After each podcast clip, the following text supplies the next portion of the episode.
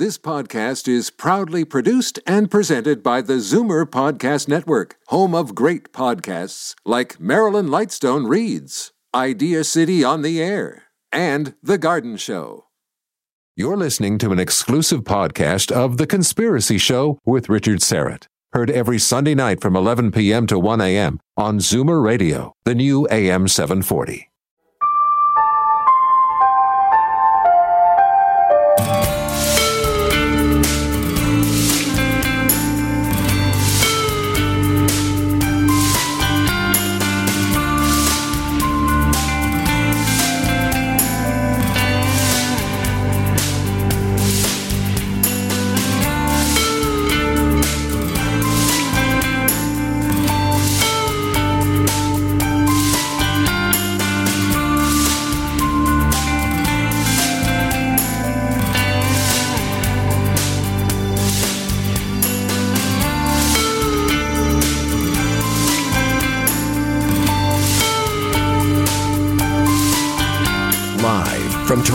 Canada, The Conspiracy Show with Richard Syrett from Zoomer Radio, AM 740. Welcome to the Audio Imaginarium. Come on in, weary traveler, hang your cloak on a peg, grab a stool, and come gather around the fire. There are stories to be told, and you are among friends.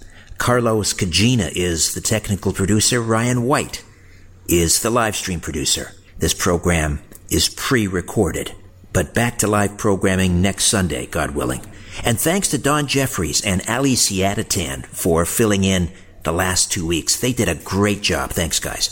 Jay Jay French, founder, guitarist, manager of the world-famous heavy metal band Twisted Sister, is here this hour. He has a brand new book, half business guide, half memoir, of his life in rock and roll. It's called Twisted Business, Lessons from My Life in Rock and Roll. And then coming up in hour two, we'll meet a former deputy coroner from the Midwest, Donna Francart. She'll discuss her years of medico-legal death investigations, which are those involving suspicious, violent, unexplained, or unexpected deaths, and she'll discuss her complex relationships with both the living and the dead, including some supernatural experiences. Wow, who put this show together?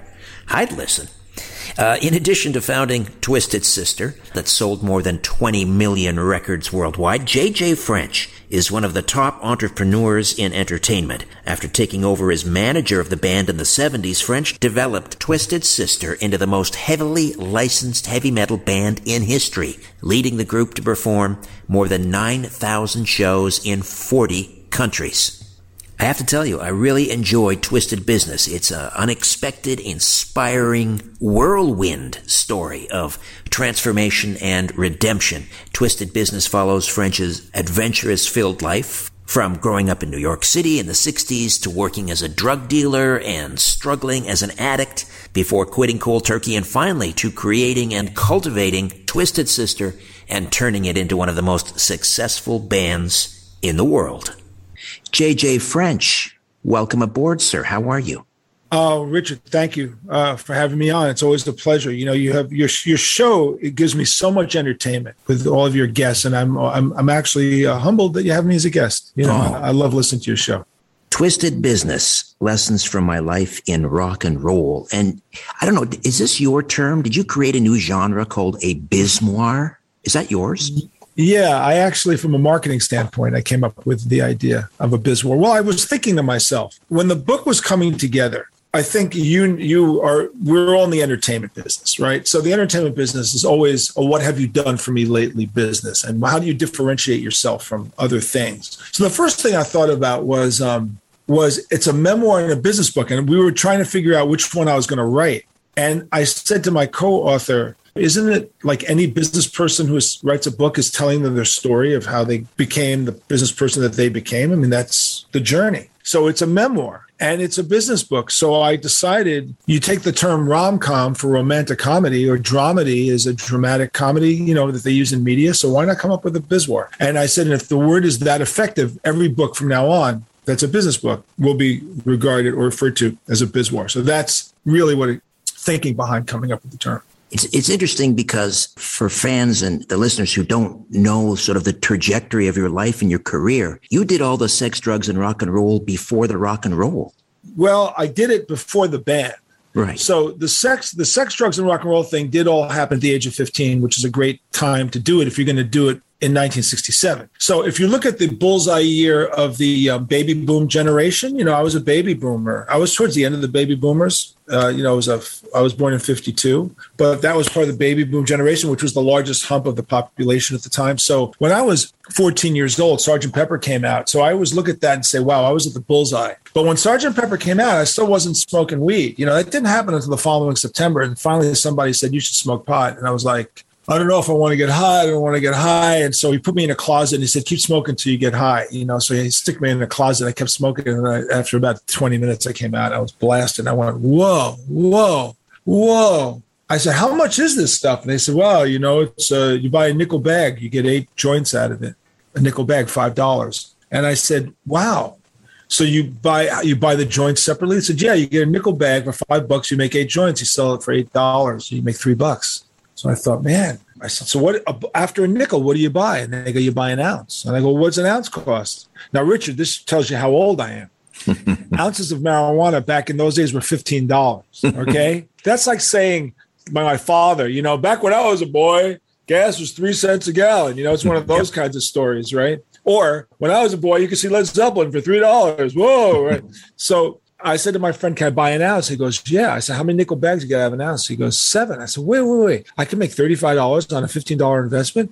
I said, all of a sudden, I'm thinking there's a business here. I was telling people to get into the marijuana business like 55 years ago. Now everyone's in the marijuana business. I was ahead of my time, so to speak. So I thought, since my parents had no money to buy me guitars, I said, this is a lucrative profession. The problem, seriously, was that this perfect trajectory of being 15 in 1967 coincided with the whole hippie explosion in America. And with that hippie explosion was the drug explosion, and it was the rock and roll explosion. And of course, then there was the politics involved, because the war was the big deal. It was anti-war. Now, you know, these days there's a division, left and right, Republican, Democrat, and, you know, Trump, not Trump, whatever, everything. You know, you don't know where your fans are. But back in those days, Richard, everybody hated the war. Everybody hated Nixon. You know, you stand up on stage at Woodstock, 400,000 people. You go, I hate the war. Nobody is going to argue with you. No one's going to give you the finger. They're all going, we hate the war. I hate to say it was a simpler time, but it was a simpler time. You know, it was us against them, meaning us under 30 and over 30. And we were not divided by Democrat, Republican. It was this thing. So I enveloped and lived a life of activism, anti-war activities, drug dealing, drug taking, and going to rock and roll shows every weekend. So I was immersed. And when you're immersed in it, you can't even tell how bad it's getting. So over the next 5 years, the whole scene that happened in New York City, you can imagine what the Lower East Side was like when the heroin came in. It was bad. And it wound up destroying everything. So we started off as hippie flower children. And my parents would say, you know, you shouldn't smoke pot. It's going to lead to heroin. And I'd go, you have no idea what you're talking about, man. We're not like, this isn't the 50s. We're hippie flower children. We like LSD. And 5 years later, my mother was right on the money. The whole scene had become heroin infested. Your initial purpose for getting into the drug business was so that you could buy amps and guitars and go see your favorite bands, right?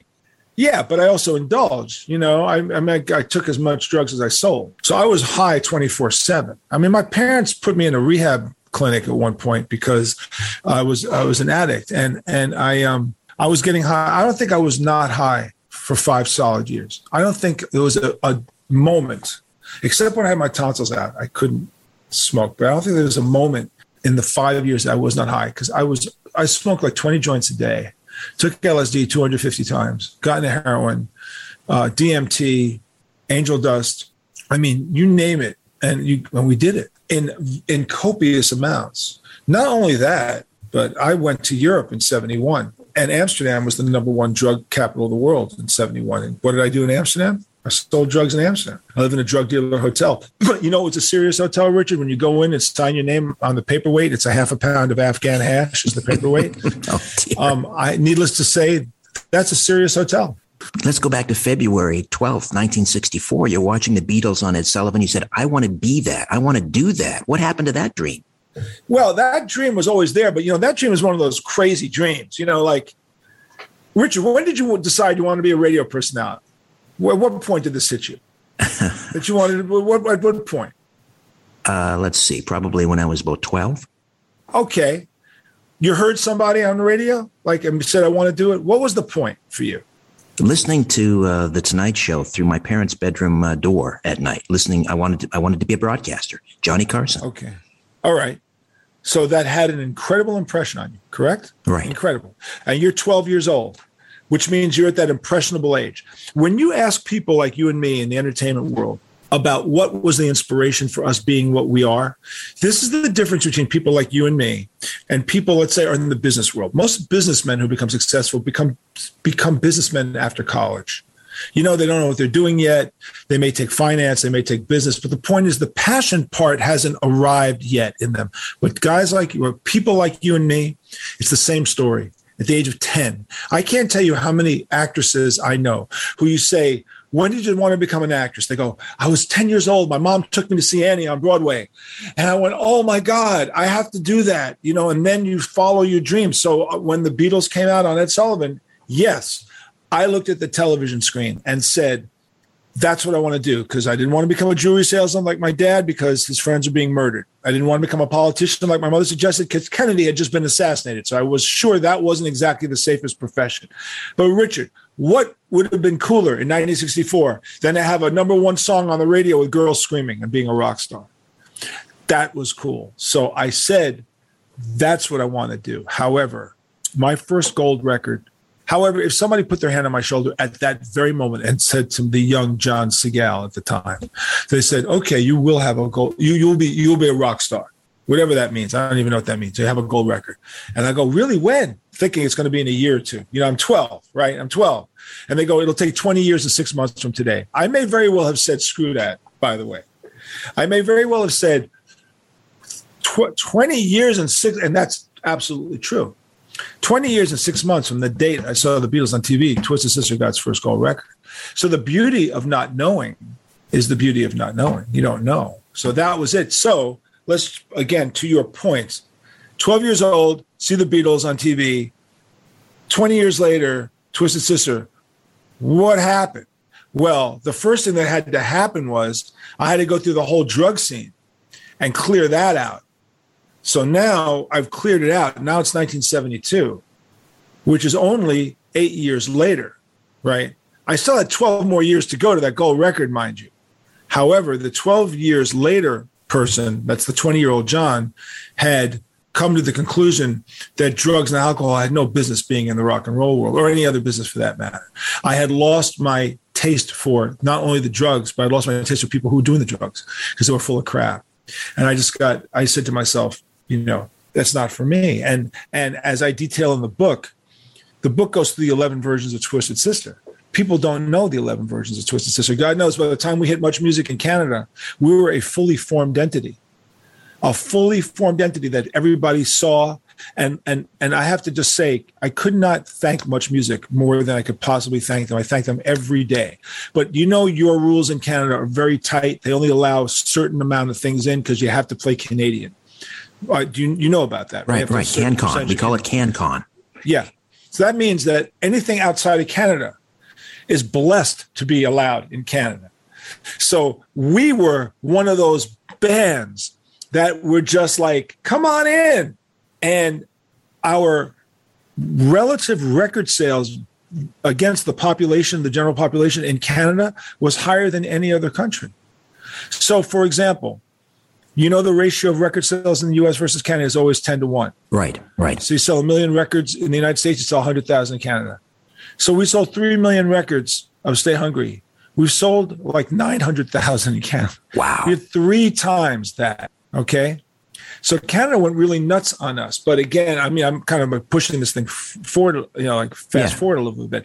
But to your point of the John that succeeded was the John that learned its lessons. And by the time that John was 20, that John had seen 10 or 11 iterations before, you know, the classic lineup with yourself and Dee Snider and so forth. So those early years, you were playing bars. You were like a cover band, right? Yeah, we started out like everybody does as a cover band. So the earliest versions of the band were, we did songs. Remember, this was a glam era that the band came from. So we looked like, you know, cross-dressers, because that was the hip thing to look like. We never got blowback on that. That was just the way it was. So we covered Mott the Hoople, David Bowie, T-Rex, Iggy Pop, some Alice Cooper, you know, all the glam, ghoulish kind of stuff. There was a lot of it out there. And that was the beginnings of the band. And did you, from the get-go, did you sort of assume the role as the business manager, the marketer, all of that, the promotions guy? No, I was a musician. I did not sign up to do anything more than play guitar. In fact, I was so happy that I didn't have to do anything. I was thrilled. I just showed up and went, okay, if I'm in the band, I'm the guitar player. I don't want to know about anything. I had no intentions of doing it. You know, I didn't take over until we had already had misfires by several other managers. If you look at the 50 years of the band's existence, nearly 50, I've managed at about 40 of those 50. But for 10, we went through a lot of stuff. So my first manager was a guy named Frank Fritchon. Okay, enough said about that. So Frank Fritchon was the first manager. And then he lasted about 2 years. And then the next manager was the drummer, Mel, who took over. And Mel's the guy who hired me. And I always thought that Mel was like a manager kind of guy, so that didn't bother me until Mel stole the truck from me with the guitar player Keith, and then held it for ransom and then smashed the equipment up. So that was depressing.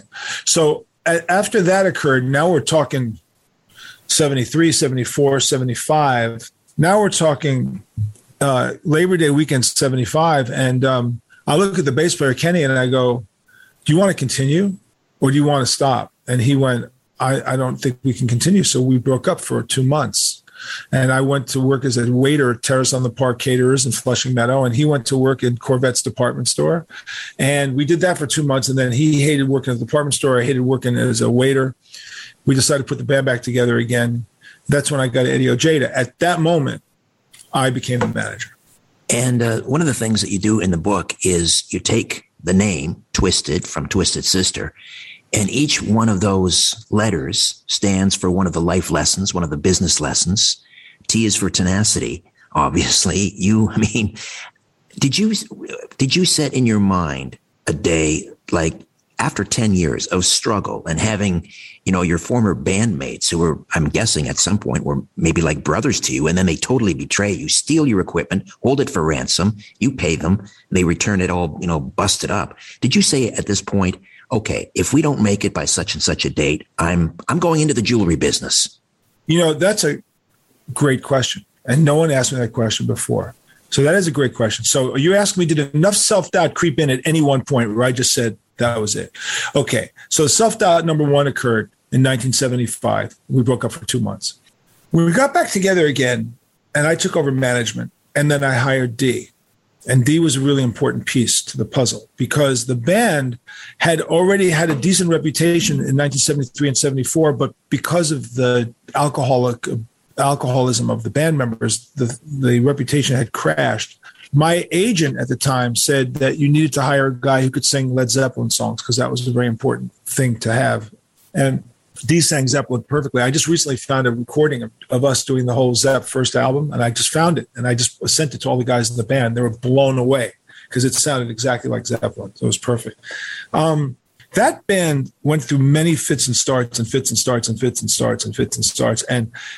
as chronicled in the book, you know, we were turned down more times than a bedsheet and came back more times than Freddy Cougar. And so as the rejections piled up, and Richard, we're in the entertainment business. We know about rejections. Don't we know them?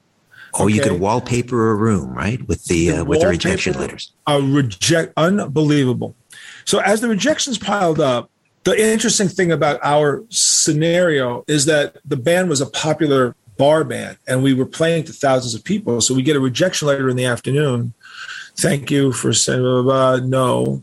And then we go out at night and play to 2,000 people. So you could get over that. The problem was that because I was projecting enough in the future, I saw the drinking age was going to change, which was going to affect the bar scene. You know, part of success in this business is being able to foresee things. So let me ask you, Rich, are you good at foreseeing things? Are you always conscious about, you know, the next 6 months, next 12 months in terms of your own life and how you run your life? Do you try to figure out where things are going to be heading? You know, I wish I were much better at that. I'm like a basset hound. I've got my nose to the ground, you know, and I'm sniffing around, but I'm blessed to have a wife who's wonderful at that. Okay. So here's the thing. Mick Jagger and Keith Richards. Keith Richards was once asked this question. They said, what's the difference between you and Mick? And he goes, well, Mick gets up every morning and he thinks, what am I doing this morning? What am I doing in 10 days from now, 10 weeks from now, 10 months from now, 10 years from now? Keith says, I get up every morning and I go, I got up this morning.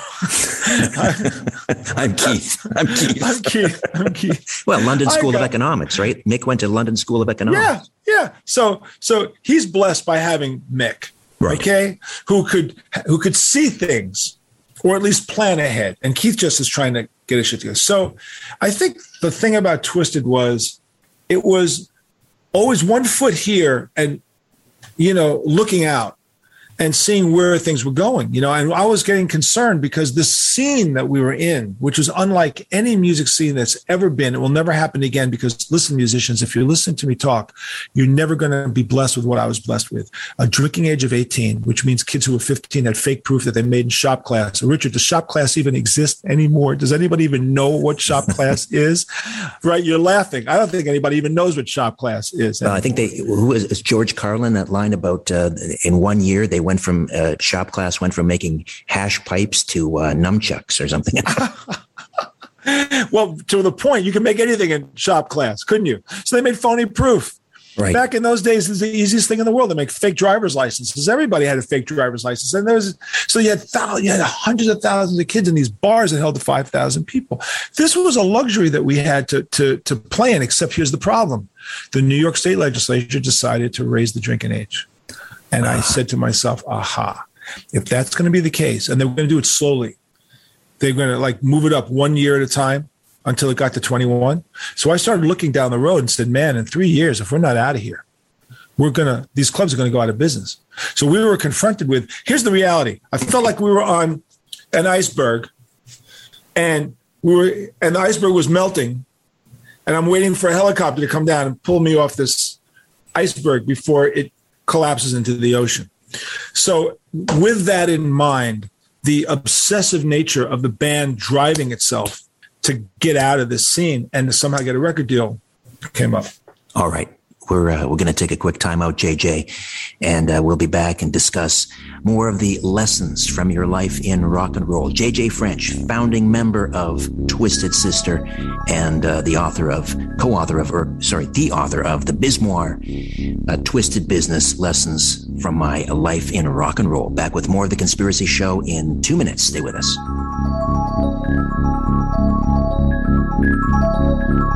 When in doubt, blame the government. You're listening to The Conspiracy Show with Richard Syrett from Zoomer Radio. J.J. French is with us, founding member of Twisted Sister and the Bismoir. Just out is Twisted Business, Lessons from My Life in Rock and Roll. There were so many near misses on your road to finally, you know, the brass ring. I lost count, but it seems like there was, I don't know, 6, 7 near misses where you almost had that record deal and then some, like an asteroid coming out of, you know, and hitting somebody on the head. Just go through some of those near misses if you could. Oh God. So I don't know, like well, going back to the original band, the first time any producer ever showed up, these two big-time producers came to see the band and wanted us to take us to a studio, and the lead singer was so drunk he forgot to make it to the studio that day, and that deal fell through. That was early on. That was just like one example of God deciding to screw with us just a little bit, you know. But when it gets to the thing with Dee and the band, you know, we start making these demos, you know, and like everything is you know, we're making these demo tapes and we're trying to get a record deal, and we get approached by this guy named Roddy Shashua, and he's a European guy, and he sees in the band this opportunity to sign the group, and for some reason, and I don't understand what happened in this particular case, but something went off in a conversation that we had with him, and he kind of turned himself off with it, and it kind of fell apart. And we thought maybe it was the way we were acting, or maybe the way we were coming off. It was weird, but we felt like we missed an opportunity. So the next time an opportunity was going to come, we weren't going to mess with it. And the next opportunity finally showed up in the guise of one of the most famous producers in the world, which is Eddie Kramer. And Eddie Kramer was Jimi Hendrix's engineer, producer, legendary guy. And we were told that that this guy was going to show up, and how did we know he was going to show up? Because some girl came up to me during sound check and said that her mother worked in a bank, and that this guy named Eddie Kramer, who's his famous producer, when she said, "How are you doing, Mr. Kramer?" He says, "Very good." She goes, "Well, what are you going to do this weekend?" And he says, "I think I'm going to go see a band called Twisted Sister." Now, what's the chances of Eddie Kramer walking into a bank, telling a random teller, and that teller's daughter happens to be someone who comes to see Twisted Sister? She comes in and she tells me, "Eddie Kramer's coming." I don't believe her. Eddie comes down. Here's the problem. The night Eddie came down was the gasoline strike in 1979. People don't understand what the gas crisis was like. We had two big gas crises. We had one in 73 and one in 79. But what happens in a gas crisis? People don't go to clubs. They just can't afford it. They can't go out. So the club was nearly empty, but Eddie Kramer shows up. But the band was prepared. The band played a great set. Eddie Kramer signs the band. And we finish recording this stuff, and we spend the next several months trying to get signed, and nothing is happening. And I wind up saying to the band, like, maybe we should go to Europe and see if we can get a deal. So I go to Europe to a thing called the MIDEM Festival. I don't know if you know MIDEM, but MIDEM is this conglomeration of record labels where more deals get signed in this one weekend there than anywhere else in the world. And I meet a whole lot of record people. And the first people I meet is Freddie Cannon from Career Records, who was a famous label. Freddie was a car salesman from Detroit. So everything was, "Babe, babe, babe, love you, babe. This is great, babe. Here's the deal, babe." He pulls out a 3x5 card. He goes, "Babe, here's the deal, babe. $50,000, babe. You're going to blah, blah, blah, babe. You're going to fly over here, babe. You're going to record, blah, blah. You're going on a tour with Scorpions, babe, babe, babe, babe, babe, babe, babe." Then I also meet the Meisels, which were a German or a Dutch couple. They had a lot of money. I met them. And I met this guy from Rococo Productions. I met three people, but it didn't matter. I had a deal. I come back to the band. I fly back to New York. We got a deal. This guy, Career Records, Freddie Cannon, babe, everything's babe. Love you, babe, babe. Well, babe never called me back. Babe never responded. Babe never replied to. In those days, we had telexes. We didn't have emails in those days, so you didn't respond to it. So that was a crusher, because I came back with a deal. Well, the next thing I hear is that the Meisels, they're interested. So they fly to New York. They open up a new label. They meet with us. They go, "Listen, this is great. We're going to sign you guys, but we've got three records coming out before you, and then you'll be the fourth act." I said, "What are the three records?" They go, "Johnny Carson's Greatest Hits, Pope John Paul's New York Yankee Stadium speech, and an album by a new band called The Big Fat Pet Clams from Outer Space." You do have that album, don't you, Richard? The Big Fat Pet Clams from Outer Space. Of course, I certainly have that. It's one of the number one with a bullet. So the Johnny Carson album comes out at Bombs. The Pope's album comes out at Bombs. Big Fat Pet Clams from Outer Space goes nowhere, and they fold their record label. So now we lose that deal. Then we get a call from this guy, Peter Hauke, from Rococo Records. He goes, "No, no, no." He goes, "This is it. I love you guys now." This is a couple months later. And he flies to New York, and he meets with us, and he give him our new demo tapes. And he goes, "This is for real. This is for real. I absolutely swear this is for real. Great. This is great." He flies to L.A. to open up an office in L.A., flies back to New York, hands us contracts. We sign all these contracts. We give him the new demos. He flies off back to Germany. I get a phone call from my lawyer the next day. "Are you sitting down?" "Yeah, why?" He said he had a heart attack on the plane. Oh, man. I went, "What?" He said, "Yeah." I said, "Is he dead?" He said, "Well, he may not be dead in reality, but the deal is dead. It's over." So that was a crushing blow. So those were three back-to-backs as an example. And there were way more to come, because Eddie Kramer was trying to promote the singles and that he recorded with us. So he goes to all the record labels, and the record labels are systematically turning us down over and over and over and over and over again. So we're getting all those rejections plus the Eddie Kramer rejections. And it's just one thing after the other, after the other, after the other. So to your point where you said, was there another time where you kind of looked at each other and went, "Is this over?" It was coming really close. Really, really, really close. What kept you going? Because, there's another thing in business where yes, tenacity, and the difference between those who succeed and those who fail is, you know, that person gets up the 99th time after being knocked down. But there's also kind of a rule in business where you also have to know when to quit, because, you know, you could just keep going and lose everything. So what kept you going? We knew we were good. We couldn't accept that these confluences of circumstances were continuing to work against the band. And we couldn't get signed in the United States because all the record labels in New York thought we were terrible. Why, Richard? Because when you don't get signed early, then they all think you suck, so therefore no one's going to sign you. So we started wondering if we had a scarlet letter on our chest, and things were really starting to get bleak. But just on one of those nights, like probably right after the Rococo production thing where the guy collapsed, a fan walked up to me in a club and said, "Look at this, man." And holds up a newspaper from England called Sounds. And he goes, "Did you ever see this newspaper?" I said, "No." It's English rock paper. The guy says, "Look on page 3. On page 3, there was a chart. So all the writers had their own little personal chart. And one of the writers, Dante Benuto or Jeff Barton or Malcolm Dome, one of these three, had their little hot song charts. It was independent metal bands. Somebody had sent our single over to Europe, and he had gotten it on his desk, and he fell in love with that. We were number 1. We're number one somewhere. I don't even know where the place was, but we're number 1. I freak out. So we call them up. We call Sounds Magazine, and we go, "I can't believe we're number 1 on your chart. What does that mean?" And the guy goes, Nothing really. It's a personal chart. I just happen to love it, but I'm playing the record for a lot of people over here, and they really like it, and we want to send a reporter to the United States to see your band." So they send this guy named Gary Bushell, who comes over and sees the band play at a club in upstate New York, and he writes a huge story called Sister Sledgehammer. And the story gets seen by the president of a punk label in Europe. And we get the phone call from the guy who says, "I need to come over and see you guys." And this was 1981, Christmas time, 81.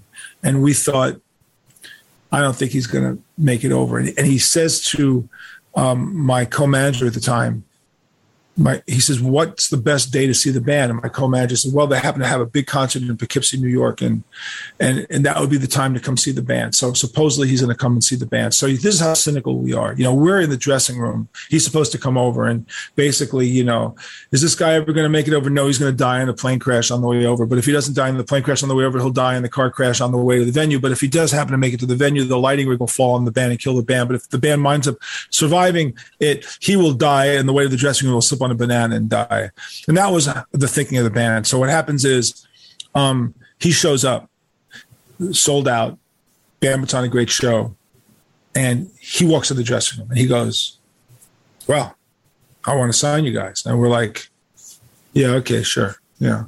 No, I really want to sign you. Yeah, sure. Okay. Just send the papers." And he walks out. And he says to my co-manager, he goes, "I don't understand it. When you tell a band you're going to get signed, they're freaking out. Why don't they care?" He says, "Well, you got to understand their past. They're very cynical." So Dee goes, $50 says he dies on the way back to the airport. Mark goes, $100 says the plane will just be destroyed by the IRA on the way over. Well, the bottom line is he gets on the plane. He flies back. Okay. However, this is December. In January, the worst blizzard in 100 years hits London and wipes out his office. Isn't this just too perfect? Oh, okay, man. His office is now destroyed. Okay, we're going to do a cliffhanger. We're going to take a break, and we will continue shortly. With the misery and the mayhem. It gets better, folks. All turns out well. Jay Jay French, founding member of Twisted Sister, and the Bismarck Twisted Business, Lessons from My Life in Rock and Roll. Stay with us. The truth is not out there. It's right here. The Conspiracy Show with Richard Syrett from Zoomer Radio. When we left this story, JJ, it was another major disappointment. So yeah. This guy's going to come over, write this great article on the band, take it back to Europe, and a freak snowstorm wipes out his office. So the guy from the record label's office gets wiped out. However, he soldiers on, and they do a deal, and comes April of 1982, and my lawyer says to me, "Guess what? We've done a deal with Secret Records. You guys are going to be on Secret Records. You're going to do a deal with Secret Records. We've got the deal. Pick it up at Kennedy Airport." I drive to Kennedy Airport. I go to the international office there, pick up the contract, meet all the guys in the band on Northern Boulevard in Queens. I was centrally located where we all lived. We pull out the contract. We put it on the hood of Dee's car, and we're looking at it. It says Twisted Sister, Secret Records. All we have to do is sign. Dee, Mark, Eddie, me. Oh, my God. Oh, my God. So we signed the deal. It just so happens that that afternoon, I had a copy of the Daily News. And what was on the front page of the Daily News that day? England goes to war in the Falkland Islands. And I said, you know what? There's going to be no natural products to make records because they're going to have to use it for fighting the war. I said, this is just perfect. Why are we signing a deal in a country that's about to go to war? They have not been to war since World War II. So bottom line is we do the record, we make a video for the company, and then we get a phone call from Electric Lady Studios where the producer, the owner of Electric Lady Studios says to me, I understand you got a record deal, and my deal that I made with Eddie Kramer was that you're going to have to pay me 4 times what it cost you to make your demos. And if you don't pay me, I'm going to break your legs. Nice. Lovely. Which I explained in the book. So he threatens to break my kneecaps. And I'd never been threatened. And the band had played in a lot of dubious locations for years and years and years, and no one ever threatened me. But this guy did a mob threat. I'm going to break my legs. And I thought, this is the irony of ironies. You finally get a record deal, but I don't have my legs broken if I don't pay this guy. So I don't want to get too specific in the book, but let's just say that we knew a lot of very colorful characters in Long Island, and we got one of them to have a copacetic arrangement made. Right. Guys with their knuckles over here. Yeah. You know, Nicky the chair, Frankie the shoe, Freddie the fork, you know. And we make a copacetic deal and we pay off. And now we go do the record. So now we finally we get the record done the summer of 82. And we come back to the United States and we're so thrilled that we actually made a record. I mean, come on. This is it now. This is a this is a 10-year journey. Finally, we have a record out. And we tell our fans, thank you so much for 10 years of support. But Twisted Sister is going to England and we're going to tour Europe. And thank you. Goodbye. It's wonderful. And you know, we do a farewell show. And we spend this money and we take out these radio ads. Thank you. Thank you. Thank you. And we get a phone call from my lawyer. And I said, what's up? He said, you sitting down? I go, why? He said, Secret just filed for bankruptcy. Oh, that is just, that's like a punch to the gut. And I wasn't even in the band. Yeah. So, you know, the point here is the book describes recovering from these kinds of, how do you recover? Well, obviously we recovered. And I can't give everything away in the book because there's a reason why you buy the book. But the ability to come back time after time after time after time is a resilience pattern by which we learned how to deal with it, you know, and dealing with rejection is really, really tough. I mean, we followed a pattern of rejection recovery, which was called mourning it, reflecting on it, retooling and reapplying. And this, by the way, Richard, is a business lesson that can be used in any business for any reason, not just the music business. It's any business. So what we would do is we'd get this horrible news. We'd think about it. We'd mourn it because it hurt, right? You can't pretend it doesn't hurt. You'd be crazy if you pretended it was hurt. But you kind of process the hurt and then you kind of reflect on it. You know something? Sometimes when bad things happen, they happen because you don't deserve to have it happen. Maybe you're not ready yet. Maybe you really aren't. You know, just because someone says you suck doesn't mean you don't suck. That's one of my favorite lines in the book. But like, just because something bad happens doesn't mean that you have to fold your tent. But it was bad. It was critical. I have to tell you right then, this moment that I just described to you when they went bankrupt and we had to cancel that European tour after we said goodbye to our fans in the United States, this was it. This was the moment that the rubber met the road. This was the last shot. And what could we possibly do to recover from this last crisis? Well, obviously we recovered because you wouldn't know about Twisted Sister if we hadn't recovered. But the process by what happened in that recovery is detailed in the book. We just got about a minute and a half here before the break, and we'll come back and discuss further. But getting back to sort of the business lessons and the life lessons, the W in Twisted is wisdom. Explain where that comes in. Any successful company has to have somebody with the smarts to see things. Like I said, you know, it's the ability to see things 10 days, 10 months, 10 weeks, 10 years from now. So that's the inherent wisdom. And not everybody in a company has to have it at all. You know, you can't have 5 quarterbacks, but you have to have somebody that possesses enough wisdom to see things through when nobody else can see things through. So all the tenacity in the world is not going to last you unless you're smart enough to apply it. And we'll get into the further descriptions of the letters later on. But that's really what the W really, why the W is so important. And that was you. And that was me. Jay and Jay I would Frank. Say this. Yeah, I would say this. D on the creative side, me on the business side. Because Dee always wrote these phenomenal songs and he was driven. And so it worked in tandem that way. Jay Jay French, founding member, Twisted Sister, and the book just out and available at fine bookstores everywhere. Twisted Business, Lessons from My Life in Rock and Roll. Back with more in a moment. Don't go away. The truth is not out there. It's right here.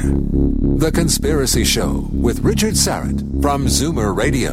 And we are back with Jay Jay French, founding member, Twisted Sister. The Abysmar is Twisted Business, Lessons from My Life in Rock and Roll. First of all, before we forget, how do we get a copy, JJ? Well, the easiest way, I think, is Amazon right now. If it's not in your bookstore, Amazon always has it, and it's doing really, really well. So I believe there may be some signed copies left at Barnes & Noble in New York City on Fifth Avenue, and maybe at Book Soup in Los Angeles. If you call Book Soup or the Barnes & Noble on Fifth Avenue in New York City, they may have some signed copies left. Otherwise, you have to buy copies of it. And if you do get a copy through Amazon, please leave a review. They've all been great, and I would greatly appreciate that you do that. It's a wild ride, I have to say. You know, beginning with your early days, growing up Jewish, New York, 1950s, selling Boy Scout cookies and setting records, and from there into a life of sex, drugs, and rock and roll. And then, of course, the mammoth success of the band, overnight success, 20 years in the making. Let's talk about inspiration, the I in Twisted. Yeah. So I go into what tenacity is. Without tenacity, you got nothing. And without wisdom, being able to apply it. But you know, Richard, inspiration is the whole deal. And because the inspiration is what drives you. You know, in the early days of an artist's dream, all you have is inspiration. You don't have anything else. You haven't figured out a way to monetize it. But you just have this deep desire. And you know what that means? That means you're willing to sacrifice everything you've ever done in your life for this dream that you have. And that's the separation between people who really, really make it and people who don't. You know, a gold medalist, a skater who wins a gold medal, they win the gold medal because they were up at 4:00 in the morning. And they had to do it. But you and I aren't going to be doing that at 4:00 in the morning. But the person who wins a gold medal, they're going to be doing it at 4:00 in the morning. And that's the difference. You know, so why do they do it? Because when they were 10 or 8 or 7 or 6, they watched the Olympics and saw some phenomenal skater and said, I can do that. So inspiration is what fuels your passion. And hopefully, if you're in a business, you can convert that inspiration into money. Because inspiration does not last indefinitely. I look at it as like a pool or like a cup of fuel. And, you know, you keep dipping into it. And eventually the inspiration has to convert into monetary success because you got to pay your bills. You have to have a life. So your inspiration does work, but you need to be inspired. And like you were inspired by listening to the Johnny Carson show, I was inspired by watching the Beatles on TV and seeing all these great artists that I had the luxury of watching at the Fillmore East growing up, because you could see them for $3 any night of the week. And, you know, people don't have that anymore. They don't have that ability. But you can have YouTube, but it's not the same thing. Just want to get back to the, when the band finally just went, crazy, successful, Stay Hungry. MTV obviously had a huge part in that. What was that like when the success finally came? After all of those years and the money started coming in? Well, I felt like we were an 18-month pregnant woman that finally gave birth because, you know, the band had been together for so long and had played so many shows, which are detailed in the book. All the 9,000 performances are detailed in the book, which is pretty crazy to look at it. You know, success is a measure of preparedness, meaning opportunity. You know, that's really, you can call it luck, but you know, if you're prepared to take advantage of the great situation when it finally comes, it comes. It just so happens that we coincided with MTV, and that was a great time. Well, it was a good time and it was a bad time. Our videos became super famous, and our videos shot us into the mega world. And nowhere was that more exemplified than in Canada, because in Much Music, you guys didn't pick every American band. You picked a couple of them, and we were one of them. And you blasted us everywhere. So between Much Music and the radio stations, it was pretty astonishing. However, I will tell you this. I was 32 at that point when the band, hit the big time. And I'm really glad I was 32, because I think if I did it at 22, it would have been much more distorted in my head. By the time I was 32, I had all that cynicism, all that self-doubt, to the point where I wasn't interested in the parties. I wasn't interested in their excesses. All I wanted was a check. I wanted to go home. And I'm grateful for being older because I think if I was 22, it could have just been stupid. But instead, I just thought to myself, you know what? I'm not going to spend money right now. I'm not going to get crazy right now because it could all end tomorrow. That comes with being older and being smarter, not with youth. You know, people mistake – the biggest mistake that people who become famous make is that they think fame lasts forever, and it does not. You know, you do not own fame. You rent fame. The public allows you to rent it for a certain period of time. And maybe if you're fortunate, like the Beatles or Madonna or Michael Jackson, you have a lifetime of fame. But think about this. Think about this curve. You know, Twist has been around for 49 years, and we've had an extraordinary career. But we were super famous in 1984, 85, 86. Someone like Michael Jackson, Paul McCartney, they remained at this level. That's an insane level. It can drive you crazy, actually. It really can drive you crazy. And I'm not a fan of celebrity at all. I like anonymity. I like being able to just walk around and not have anybody, you know, recognize me and bother me. But so I'm able to keep it in perspective. But I always kept it in perspective. So this is my feeling about fame. Celebrity is worth two things. One, you can get a reservation in most restaurants. And two, you can get a good doctor if you need it. You know, and I've taken advantage of both of those situations. So if I call up a restaurant as just me, no, but if I call up as the assistant to Jay Jay French, who's in town with a producer and like a table, magically, Richard, I get a table. It's good to be king. It's good. Yeah. And it doesn't matter. I can do that with almost any restaurant anywhere. You know, so, you know why? They just Google you right there anyway. If they even they don't know you, they go, who's the guy? Oh, it's him. Oh, all of a sudden we have a table. So that what you were describing about being 32 and being level-headed, and that sounds like the S in Twisted, stability. Yeah, and that's a nice segue. So what is stability in a company? Well, stability, if you look at any business at all, like a plane, when does a plane fly the most efficiently? When it's just nice and smooth. But what happens when you hit turbulence? You start shaking. So most businesses and most people run into turbulence. How bad is that turbulence? Well, turbulence takes shape in a lot of different ways.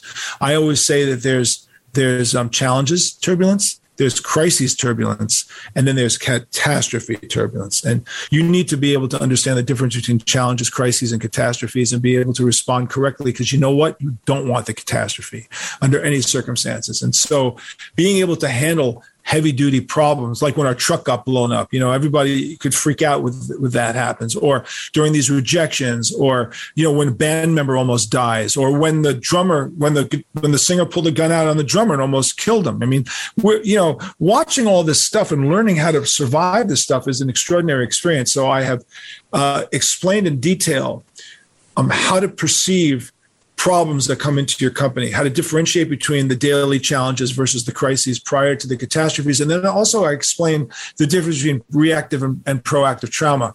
Now, that sounds like really high-minded stuff, something that you get out of a business school. Why do you have a heavy metal guitar player talking to you about proactive and reactive trauma? I mean, that almost sounds so professorial. It's like mind-boggling. But the truth is that there's two types of traumas that will hit you personally and hit your business. And one is trauma that occurs to you, which is reactive trauma, and trauma that you create in order to shake things up. And let's just say, if to make it really clear, reactive trauma is your spouse tells you that they want a divorce and you had no idea that was coming, right? None whatsoever, blindsided you, and oh my God, you're freaking out. But if you decided you wanted a divorce, you would proactive trauma. So you know the divorce is coming, but you're setting yourself up. And so you got the flak jacket on, the helmet on, you realize the stuff is going to hit the fan, and you're prepared for it. Well, in business, it's the same thing. You have proactive and you have reactive. And the best way to handle your business is with proactive. Like, you want to be the one who sees the problems. You want to be the one that has to shake things up. Every time I changed a band member, it was proactive trauma. Changing a band member is not a fun thing to do. Changing a band member is a crisis. Right. We're just about out of time, JJ. Very quickly, you and Dee, do you get together a lot? He just celebrated his 40th anniversary. Talk about stability. I was his MC at that wedding. I was master of ceremonies, and I ran my first marathon the next day. I reminded him, you know, I said, by the way, do you remember I was your master of ceremonies? I missed the wedding because I was training for the marathon and got to the wedding late because I got stuck in traffic. Anyway, we're great. We talk every day. The band talks every day because we license our music every day. So that's because that's our business now, is we license our music, and we are the most licensed band in the history of rock and roll. We're not going to take it. I want to rock the most licensed songs in the history of heavy metal. And whether you like my band or hate my band, you can never take that away from us. So you're going to have to live with it. We're not going to take it for many, many, many generations. And we're very pleased with that. We're very pleased with our Canadian following. It's always been fantastic. The fact that the band continues on after nearly 50 years is amazing. And the band has no intention of getting back together again right now. That'd be like the next obvious thing, is the band can get back together. But if you read the book and you understand what the TWISTED is, and read the amount of shows we did, you'll understand why the band succeeded. And hopefully it's a blueprint for turning roadblocks into pathways, which again, sounds like high-minded self-help, but it is, because that's really what Twisted Sister was for me. And hopefully people will learn valuable lessons from it. Well, they'll have to read the book to do to get the T, E, and D in Twisted. JJ, what a thrill hanging out with you for the last hour. Thank you so much, Richard. Always a pleasure, and I love listening to your show, and will continue to always be a fan. Thank you, JJ French, founding member, Twisted Sister, and the book again is Twisted Business: Lessons from My Life in Rock and Roll. All right, plenty of show to come. Coming up in hour two, my conversation with a former deputy coroner from the Midwest and the author of I See Dead People. The truth is not out there. It's right here. The Conspiracy Show with Richard Syrett from Zoomer Radio.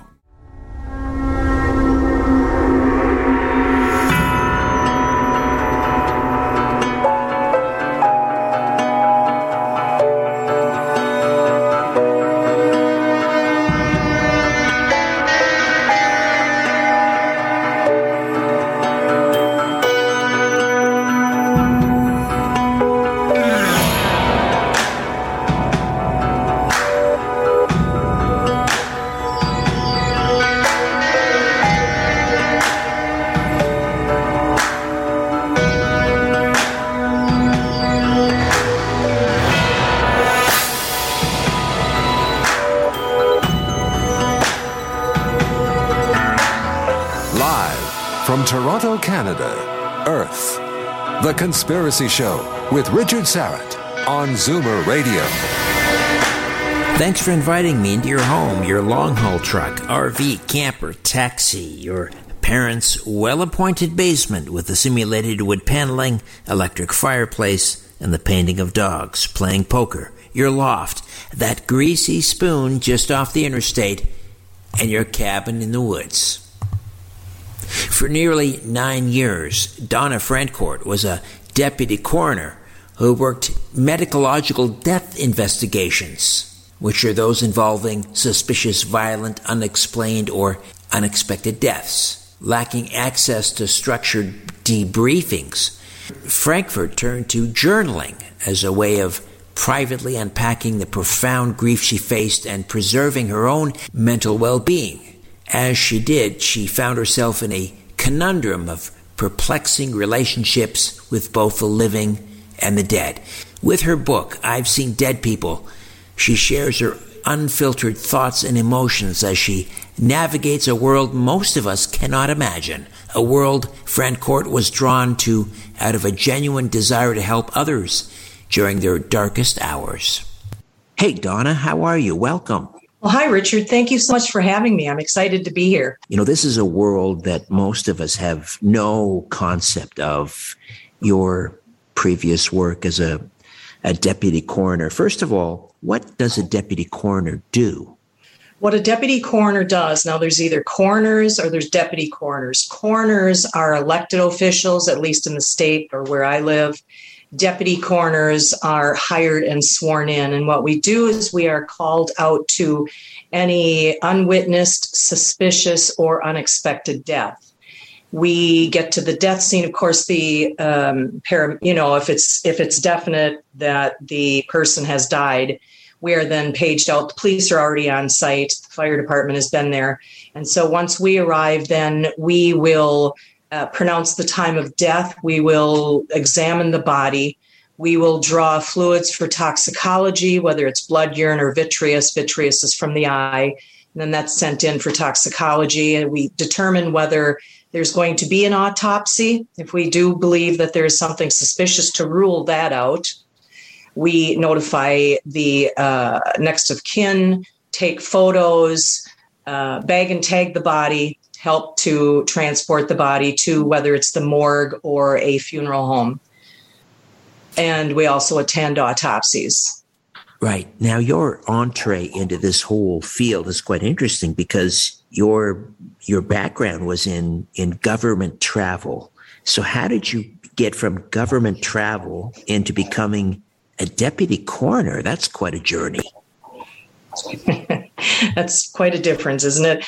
I had gone through a divorce in the early 2000s, and we had younger sons, two sons. And I had had a little bit of medical background, not a lot, but like certified nursing assistant. I'd worked with a couple of nephrologists at a couple of clinics. I had worked up at a local hospital on the neurosurgical floor as a clinical technician. So when I went through the divorce and our sons would be spending weekends with their dad, I thought, what can I do that's going to be constructive, that's going to help the community? And I had heard a coworker that was also involved with a victim crisis response team that worked with 5 police departments in the area. It was all on you'd have a pager, and then whenever you were available, you would be paged out to calls ranging from anything from domestic abuse to up to death. And so I thought that would be perfect. That'll be something that I can help the community. It's a volunteer position. And so I went in front of a panel of police officers and I went through the interview. I was accepted, and then I went through training and got my pager. And so through being a victim crisis responder, which was more on a level of helping the families, the loved ones that were involved in whatever case was being handled at the time, whether it was if they were so distraught that we would help them to make phone calls, even just dialing the phone, making coffee, getting washcloths to help their brow, if they were sweating, stuffed animals to the children. And so through those calls, I had gotten to know a couple of the coroners in the different counties. And we had struck up a conversation one day, and the coroner was included, and he had complimented me on how I was dealing with families and how I would help the families in what way that I could. And also through a lot of the cases, I seem to be asked many times to help to physically remove the body when there was a death involved, as physically, just to help carry the body out. And death had always frightened me, because we had tragedy in our family with murder and mugging, stabbings and so on. And so death scared me. But I was intrigued by it. I was fascinated. So I had thanked him for the compliment and said that if he was ever looking for another deputy, to please let me know. And this was what I had in my background, a little bit of medical. And so about a year later, I got a call from him. He was considering hiring on another deputy, which if I was still interested, I could follow him on all of these cases. He would see how I handled it. And after another about 9 months of his training and following him on some of the worst cases, of course, they're all bad, most of them, right? Because they range from homicide to suicide to car fatality to drownings, drug overdoses, but they also include people that go to hospitals, emergency rooms. And if they expire under 24 hours, that's when a coroner is called in. So he had offered me the position. I took the position. I got my badge and sworn in, and off I went. And so I was still working. Oh, I'm sorry. No. Thank you. I was just going to say, that's interesting. You mentioned you personally and your family had sudden deaths. You had an experience with trauma, sudden deaths. Can you share a little bit of that? I had one uncle that was manually strangled, and I don't know actually what the circumstances were, why the person that killed him. They did find my uncle's car. They found his wallet with his money, so I'm not sure what the motive was.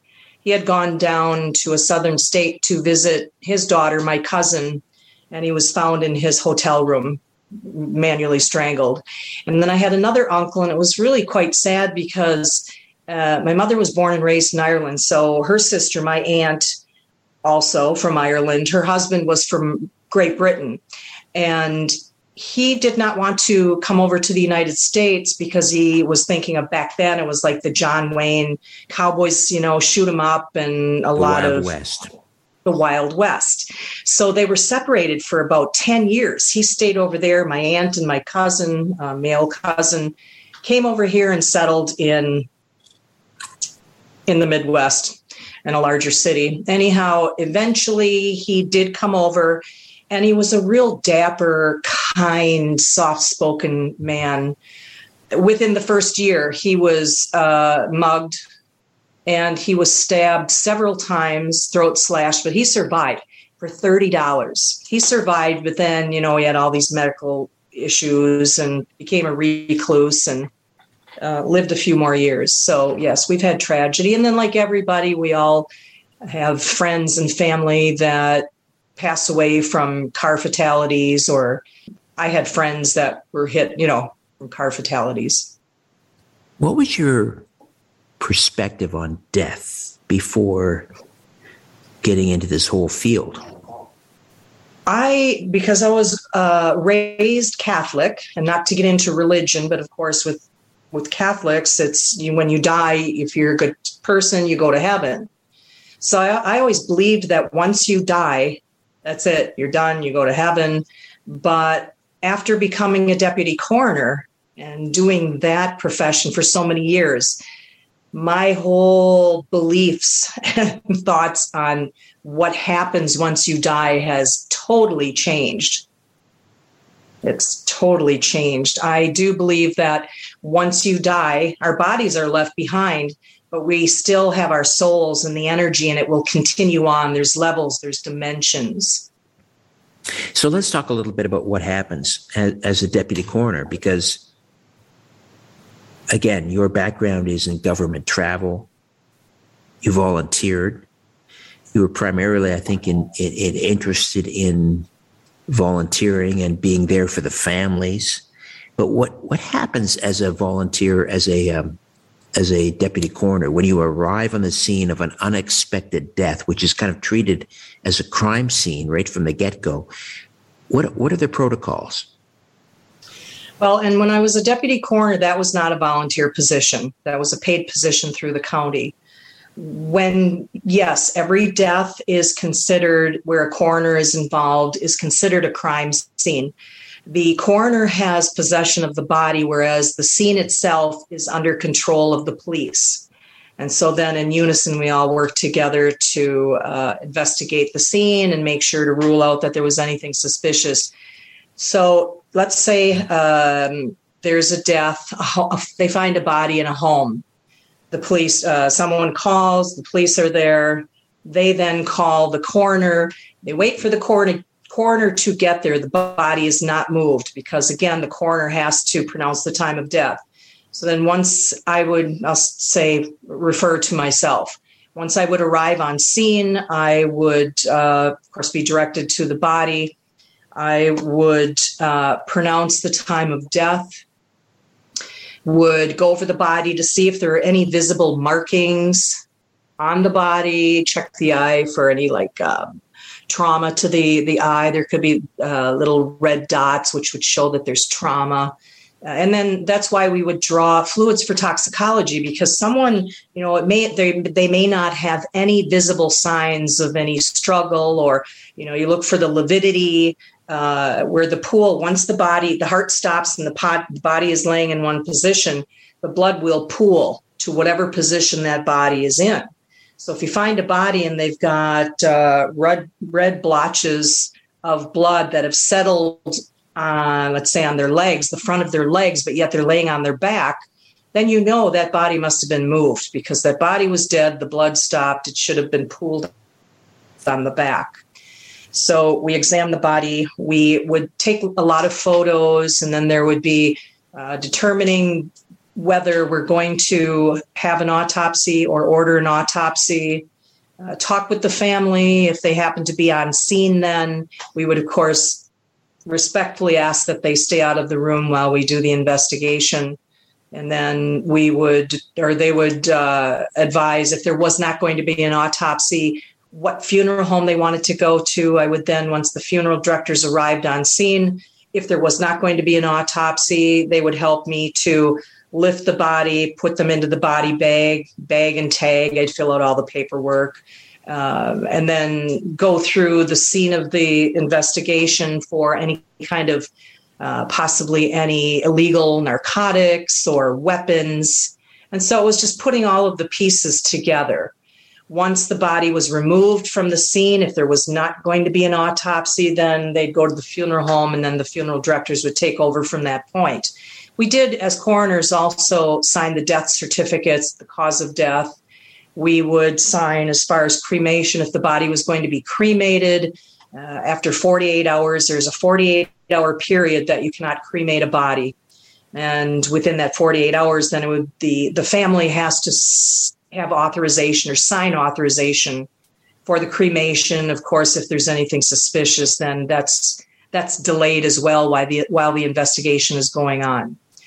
If it happens to be something like a car fatality, where it can be very gory, where there's body parts that are strewn. It's our responsibility to pick up as much of all of the human remains so that it all goes together respectfully in the body bag to wherever it's going to go, to the autopsy. I can't imagine being placed in that situation. And I don't know how you were prepared for that. You must remember you must remember every single case, but the amount of trauma you must have gone through, were you ever provided any counseling? How did you deal with it? No, there was no counseling. We did not have debriefing, at least in the county that I was in. And you're right, it was extremely emotional, physically, mentally, psychologically, because you can't, after these cases, you can't go home and discuss with your family what you just experienced. And when you're hands-on in death, it's a whole different level. It's not like watching a movie on TV. I mean, yes, that can be gory on TV, but when you're there and you're seeing, you're feeling, and you're smelling, and the emotions, not only are you dealing with that part of the investigation, but you also have to notify loved ones that their loved one has died tragically. And then you are in the throes of their emotional reactions of grief and such. It's just so, so sad. And you take that home with you. And so I would try to keep this real brave front, and everything was inside me. And that's how eventually I started writing, because I had to put it somewhere. And I, you don't discuss with anybody these cases again because of the confidentiality. And I thought maybe by writing, that would help me.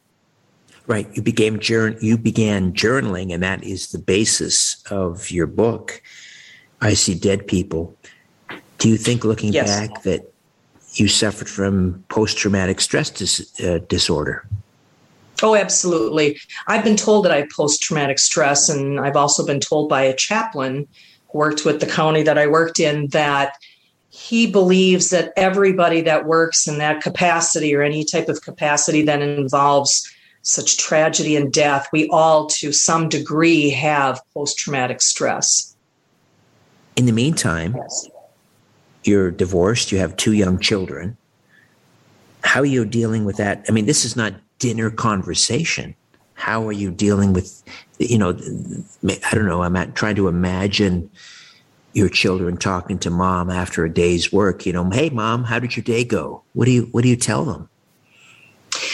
God love them. I have two sons, and my oldest son, when the book was published, said to me, "Oh my God, mom, I knew what you did, but I didn't realize how much you did. And now it all makes sense." I'm sure in looking back in hindsight, they'd think about the times that I was very quiet or you know, kind of retreated away from wanting to do things because I was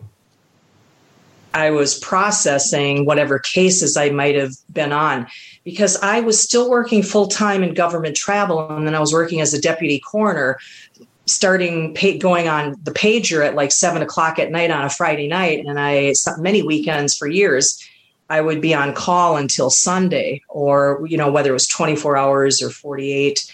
And so not only was I working, I felt it was my responsibility to make sure that, you know, I still had money coming in. And again, I wanted to do things for the family. I don't know if it was that I felt like, because the marriage had failed, I wanted to do something that I felt was a good thing, that was helping others, maybe others that were dealing with, with tragedies. And that would get my mind off of the fact that I had a failed marriage. I was now a single mom. You know, I came from a family, both parents, loving environment. And so I felt bad about that, but I wanted to give back to the community and help people. I'm a helper. I'm empathetic. So how did that, I don't know what your prior experiences were with death were. How did that feel the first time you saw a dead body, you had to touch a dead body, you had to smell death? How did that, what was that? Walk me through that. Yes. And I also wanted to, I'm sorry, I was going to mention before also, you would ask me about my sons. They were very intuitive to my emotions, and they also, which is probably further we'll discuss, but the spiritual part of it, that I believe that our souls continue on in the energy, they were also dealing with spirits. But the first time that I did experience death firsthand as a deputy coroner was a suicide. And this is a horrible comparison, but this is all that I can think of when I think of it, is, you know, The Wizard of Oz, where the house, it's in black and white, and she's up in the air, right? And the house is spinning around, but it's all black and white. And then the house lands, the door opens, and it's all in color. It's vibrant color. For me, driving to that scene, everything was in color, although I was like, oh my God, you know, my shoulders tense, wondering what was going to happen now? What was this experience going to be like? And once I walked through the door of the crime scene, or the scene, everything stood still. Everything went black and white. My jaw dropped. All I could say was, because they had the body, they pulled him. He had committed suicide by a high-power rifle, and had in a crawl space. And so they'd already pulled his body out, and he was on the floor, and his face was gone. And my jaw dropped. I was in shock. I mean, it was like what my eyes were seeing, my mind, I couldn't grasp, you know, like it was so surreal. And they all knew that, the police on scene, and then I was still training. So I was with my boss, and they gave me those few seconds to absorb what I was looking at after I'd said, oh my God, maybe waiting to see if I would turn around and, you know, run out, or if I'd stay on scene. But then everything came back into motion, and I followed direction. It was just, I kept looking at this person, and my emotions were running amok, because I was thinking how frightening this was, how scary, but also thinking of that person. I never lost sight that every dead body was someone's loved one, someone's mother, father, sister, brother. And I was always very respectful on the scene with every decedent, because I would want to be treated that way, and I would want my loved ones to be handled with respect and dignity. And so then I just kept focusing on the fact that this was someone's loved one, and wanted to make sure through the investigation that it was ruled out that there wasn't any foul play, and they didn't die prematurely at the hands of another. All right, we'll take a quick time out. Donna Francart is the former deputy coroner in the Midwest and the author of I've Seen Dead People. Back with more of The Conspiracy Show in 2 minutes. Stay with us.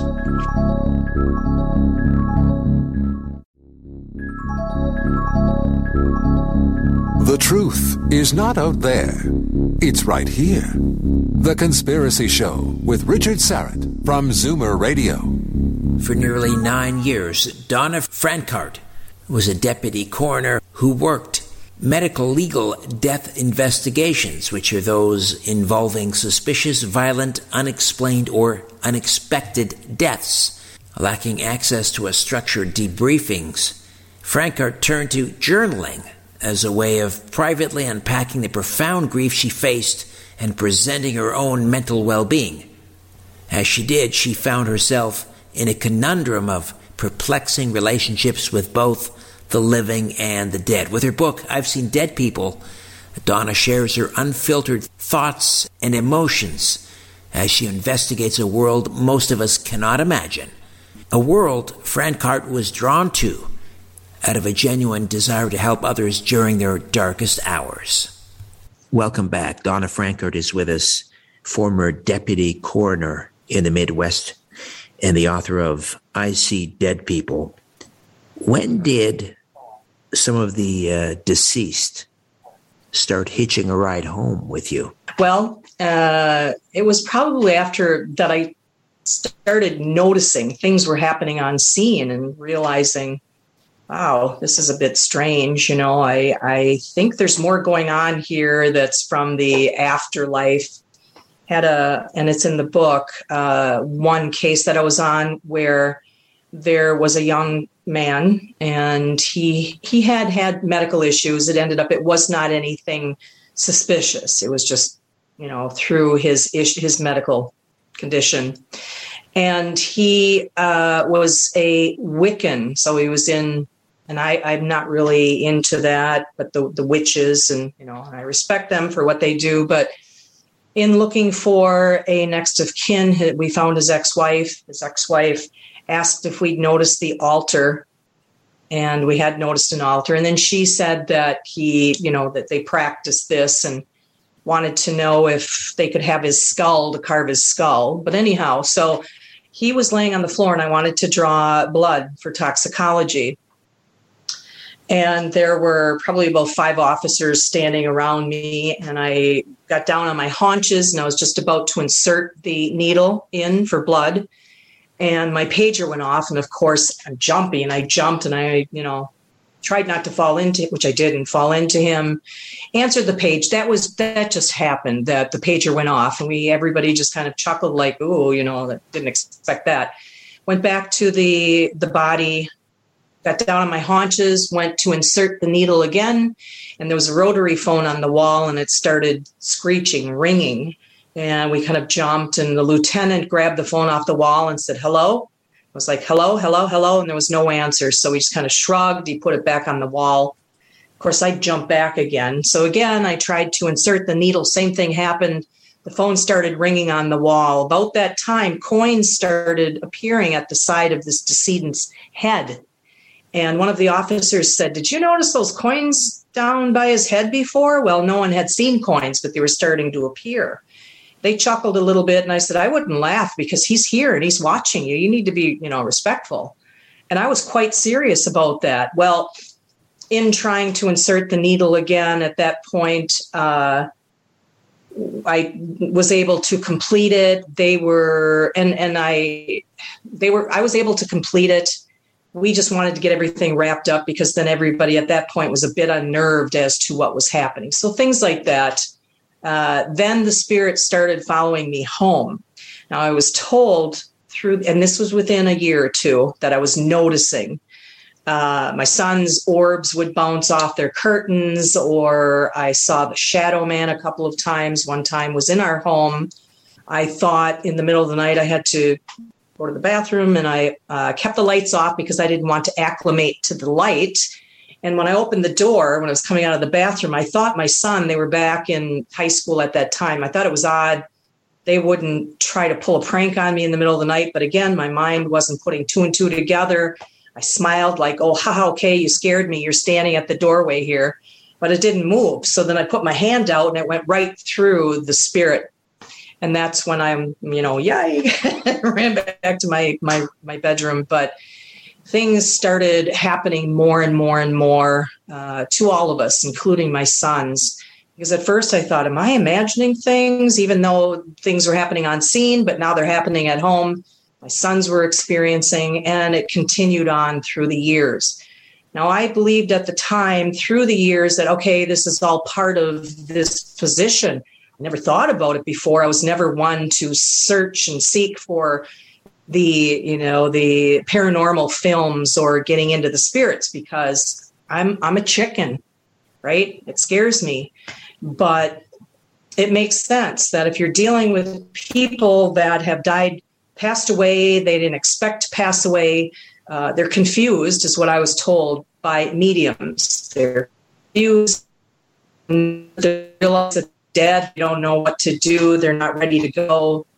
And so, because I was very compassionate at the scene, this is what I've been told, that I was very compassionate at the scene, which with every decedent or everybody, decedent, I should say, that they would follow me home. Most of them did not cross over the threshold, but many of them did.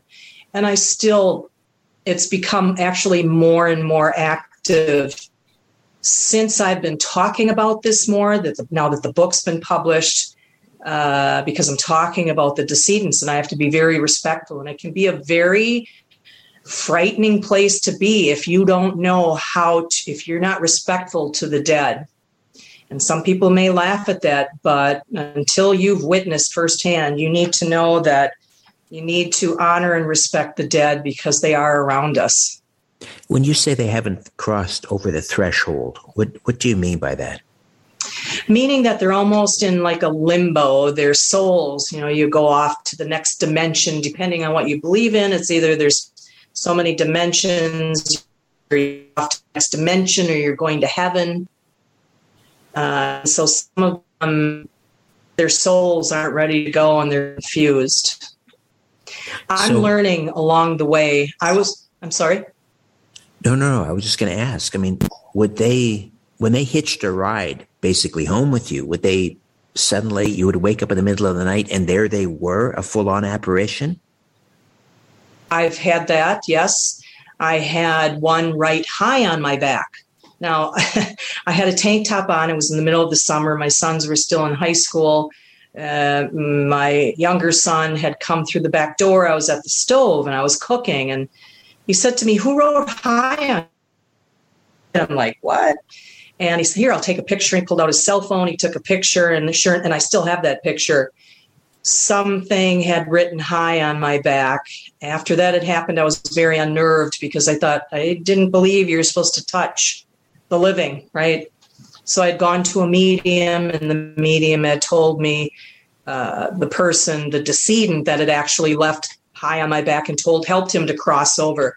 And that's where a lot of the mediums, or there's psychics, there's mediums, there's shamans, the ones that connect with the spirits that will help them to cross over. I was just at a medium, a quantum healer, a few weeks ago, and I had two attachments that he had to help cross over, because I've been told in the last, since the book was published, I've been talking to people all over the world. I had a doctor call me about a month and a half ago. She was and she also connects with spirits, and she's in a different state.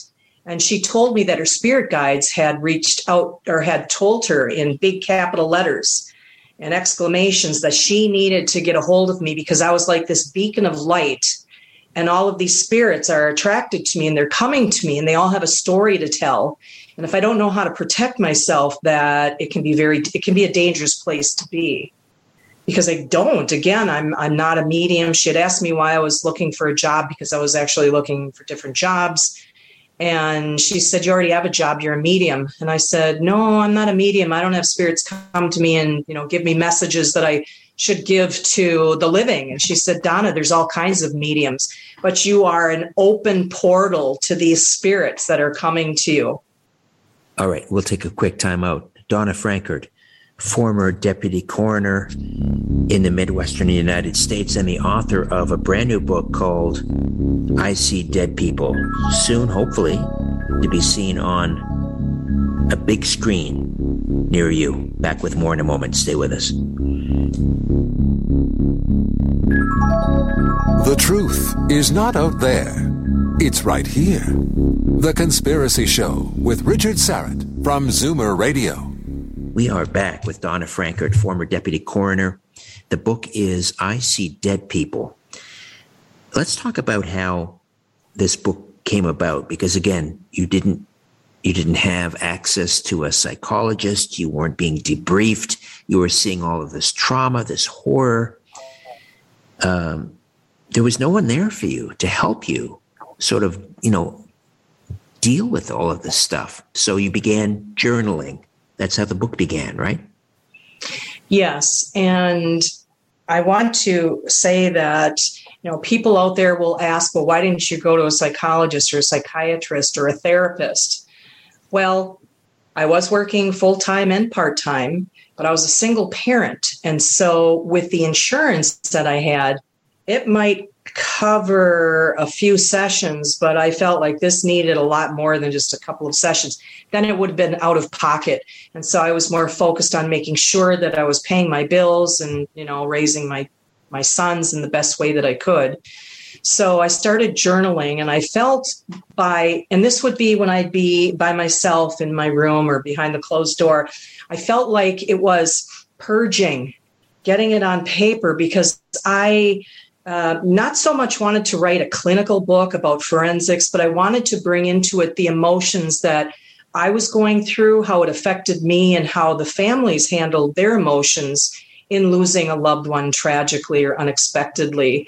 And so through that writing, and this went on for several years, like I said, I felt like I was purging. It was getting it on paper, and I was able to process it, hoping I could then compartmentalize and maybe leave it behind. But in all honesty, I don't think you can ever leave it behind. It's always those memories, and those scenes are always going to be with you. I mean, to this day now, if I hear the sirens going off or I'm around friends that are in that, the police or fire department, wherever, I'm almost missing being out there and helping people. So I felt that by writing this book, and it was mainly, like I said, for healing. But then I was introduced by a friend who is in the film industry, Jeff Ohm. He's very well known. He worked on The Revenant, Titanic, Fifth Element, many, many films, Shrek.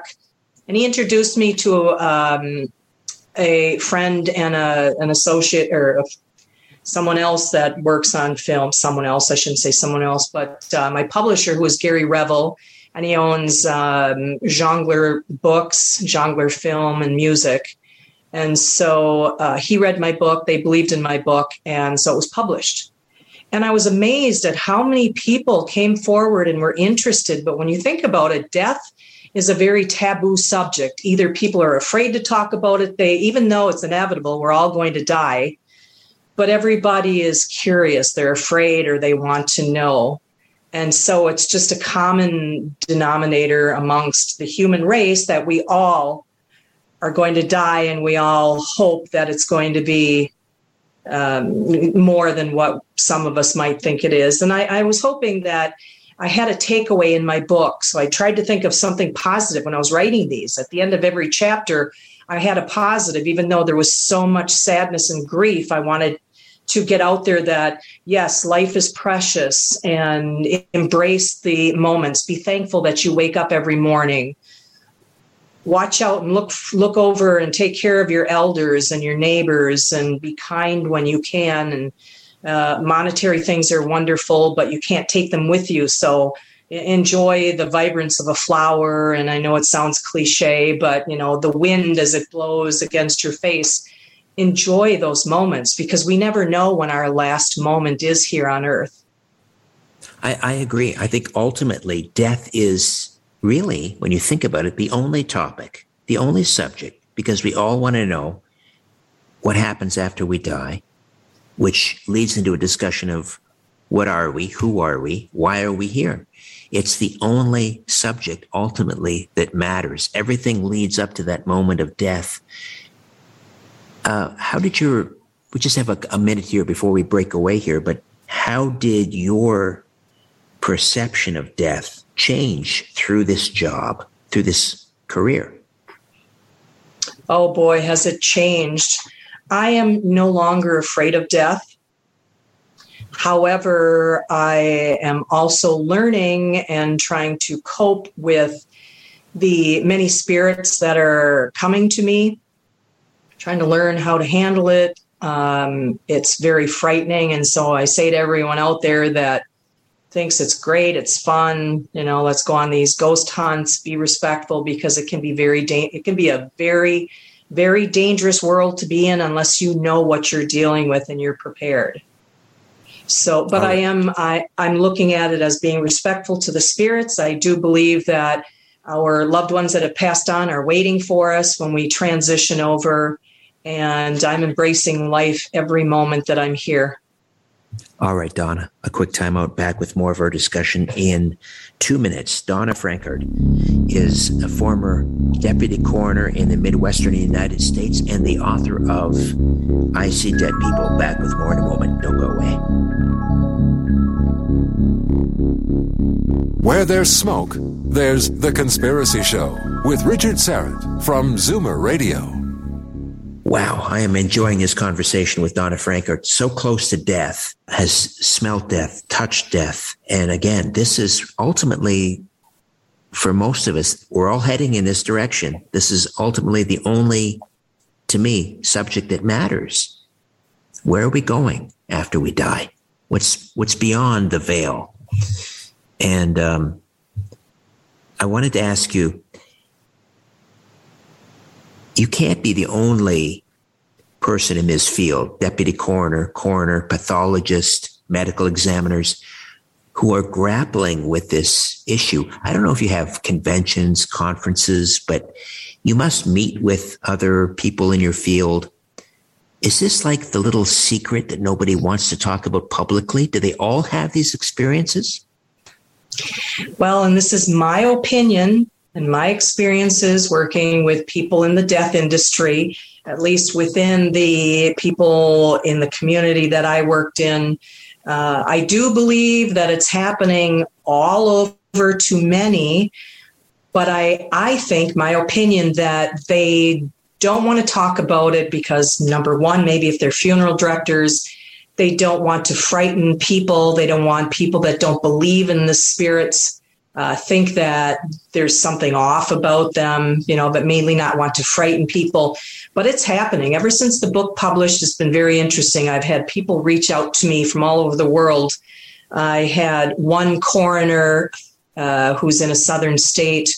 Her husband is a police officer, and she reached out to me, and we talked quite a bit. We've become friends, but she was saying to me, oh, my God, yes, we have so much activity. And I was like, oh, tell me about it. Well, she said that every night her husband has to have a fan on in the bedroom because the footprints of the spirit, they must have wooden floors. They hear the footprints about 1 o'clock in the morning coming down the hallway, and then it comes into their bedroom and sits down on their bed, and the bed will move down. And I said to her, oh, my God, how can you handle that? I mean, do you ever think about selling the house or, you know, seeing how to get rid of it? And she said, well, we can't sell it because it was her husband's. It was handed down through the generations. So it was like the great-grandparents, grandparents owned, and then his parents, and now they own it. And so he doesn't know if it's one of his loved ones that have passed over, or if either of them have brought home a spirit from one of the death scenes that they were on. But they deal with that on a nightly basis, and they have for years. And then I had a forensic technician out of Great Britain reach out to me. And of course, he, in telling me that he enjoyed my book, and he could also relate to it because he works in the morgue, right, with doing autopsies. And he said, oh, yeah, we have things that are being pushed off the shelves all the time. You know, it's like matter of factly. And I can say that locally, the people that I was working with in the death industry, we would talk about the spirits and the things that they would do to try to keep all the goodness in the funeral homes, whether it was lavender that they put along the windowsills. And I've had so many that have reached out to me in different professions, mainly in the medical field or in the death industry, that do connect with spirits. And it's like we have this commonality and it's drawing us all together from all over the world. It's amazing. It's like, wow, how did I get into this? How did I get so into this? But I'm looking at it that it's just, I'm here hoping that I can share my experiences with the world for them to not fear death and to also know how to handle and respect the spirit world. So when someone passes, and they pass unexpectedly, in other words, they're not lingering, they're not waiting to die, they don't have a terminal illness, and they die suddenly, those factors seem to be kind of crucial in terms of, let's say, a visitation or a spirit coming forth and crossing or you're encountering a spirit, let's say. Can you give me an example of someone who, I mean, you went to a scene of an unexpected death and that person came to you. Did they communicate? Did they reveal anything to you about their death? Maybe clues that might have been important as to why they passed? Well, and this is the thing that I'm learning how to handle. As I said to that doctor when she'd said, well, you already have a job, you're a medium. And I said, no, I'm not a medium. I don't have these messages from spirit world that I'm supposed to relay to loved ones here on earth. And she said, there are so many different types of mediums. What's happening to me is these spirits come to me and they're there. And I think they're waiting for me to say something or help them. But my reaction is I panic, and I retreat. And so that's what I'm learning how to handle if there's any way that I can help them. So I've had them talk to me, call out my name. They mainly appeared in front of me and then I freak out and they disappear. I don't know if I scare them back, or they don't want to scare me anymore at that moment because I'm trying to catch myself from having a heart attack. But I'm not getting the messages, but I've been told that I need to learn how to help them to cross over, whether it's that I tell them I'm here for you, I'll walk by your side, and then mentally I'm supposed to help them to walk to the light, to, go to the lightness, you need to cross over. I had two attachments that I had, someone helped cross over 2 weeks ago, and neither of them died tragically. So there are people here on earth. Now, one of them, he didn't die tragically. He was an elderly man, but apparently I knew him. He was a family member. He had gone through a divorce. He felt guilty about that because he was raised Catholic, Irish Catholic, and he didn't think that he was going to make it into heaven. And so he was afraid that when he died, he was never going to make it there. And he happened to be one of them that was attached to me, that this medium helped him to cross over. Knew things about this person that I'm related to that no one would know. He doesn't even live in the same country. I'm talking about his name, his name from birth, which he was never, even his death certificate didn't have his actual name. So the person couldn't have Googled and found out this personal information on my uncle, who he was, but he needed that crossing over. So it's not all, I honestly don't have the answer to that yet. I'm still learning, trying to understand why, if it's just that I've opened up this portal, they feel the compassion coming from me. And so whether something happened when they were living that they need direction, it's not all tragedy. Donna, what's happening with the book? Again, plans to make this into a motion picture. Well, Jeff Ohm, who is the director, will be the director. He's been reaching out to agents for A-list actors to take on some of the major roles. I'm also writing the second book, the edition or the sequel, I guess, is that what you'd call it, which is going to be talking all about all of the paranormal activity that I'm dealing with now and how I'm coping with it. Fantastic. So at this point, yes. How do we get a copy of I've Seen Dead People? I've Seen Dead People is available on Amazon. It's in hardcover, paperback, e-reader, large print. And I also am now, I just signed a contract, or we did, with Jongler Publishing and Tandor to do audio, which I don't have a targeted date yet. Hoping that within the new year, it'll be out in audio. So I'm excited about that as well. Fantastic. Donna, you're doing the Lord's work. Thank you so much. It's a great pleasure meeting you. Thank you so much. It's my pleasure. Thank you for having me. Donna Francart, former deputy coroner in the Midwestern United States and the author of I See Dead People, coming to a big screen soon near you. All right. My thanks to Carlos Kajina and Ryan White. I'll be back next week with a brand new live program. In the meantime, don't be afraid. There's nothing concealed that won't be revealed, and nothing hidden that won't be made known. What you hear in the dark, speak in the light. What I say in a whisper, proclaim from the housetops. Move over, Aphrodite. I'm coming home. Good night.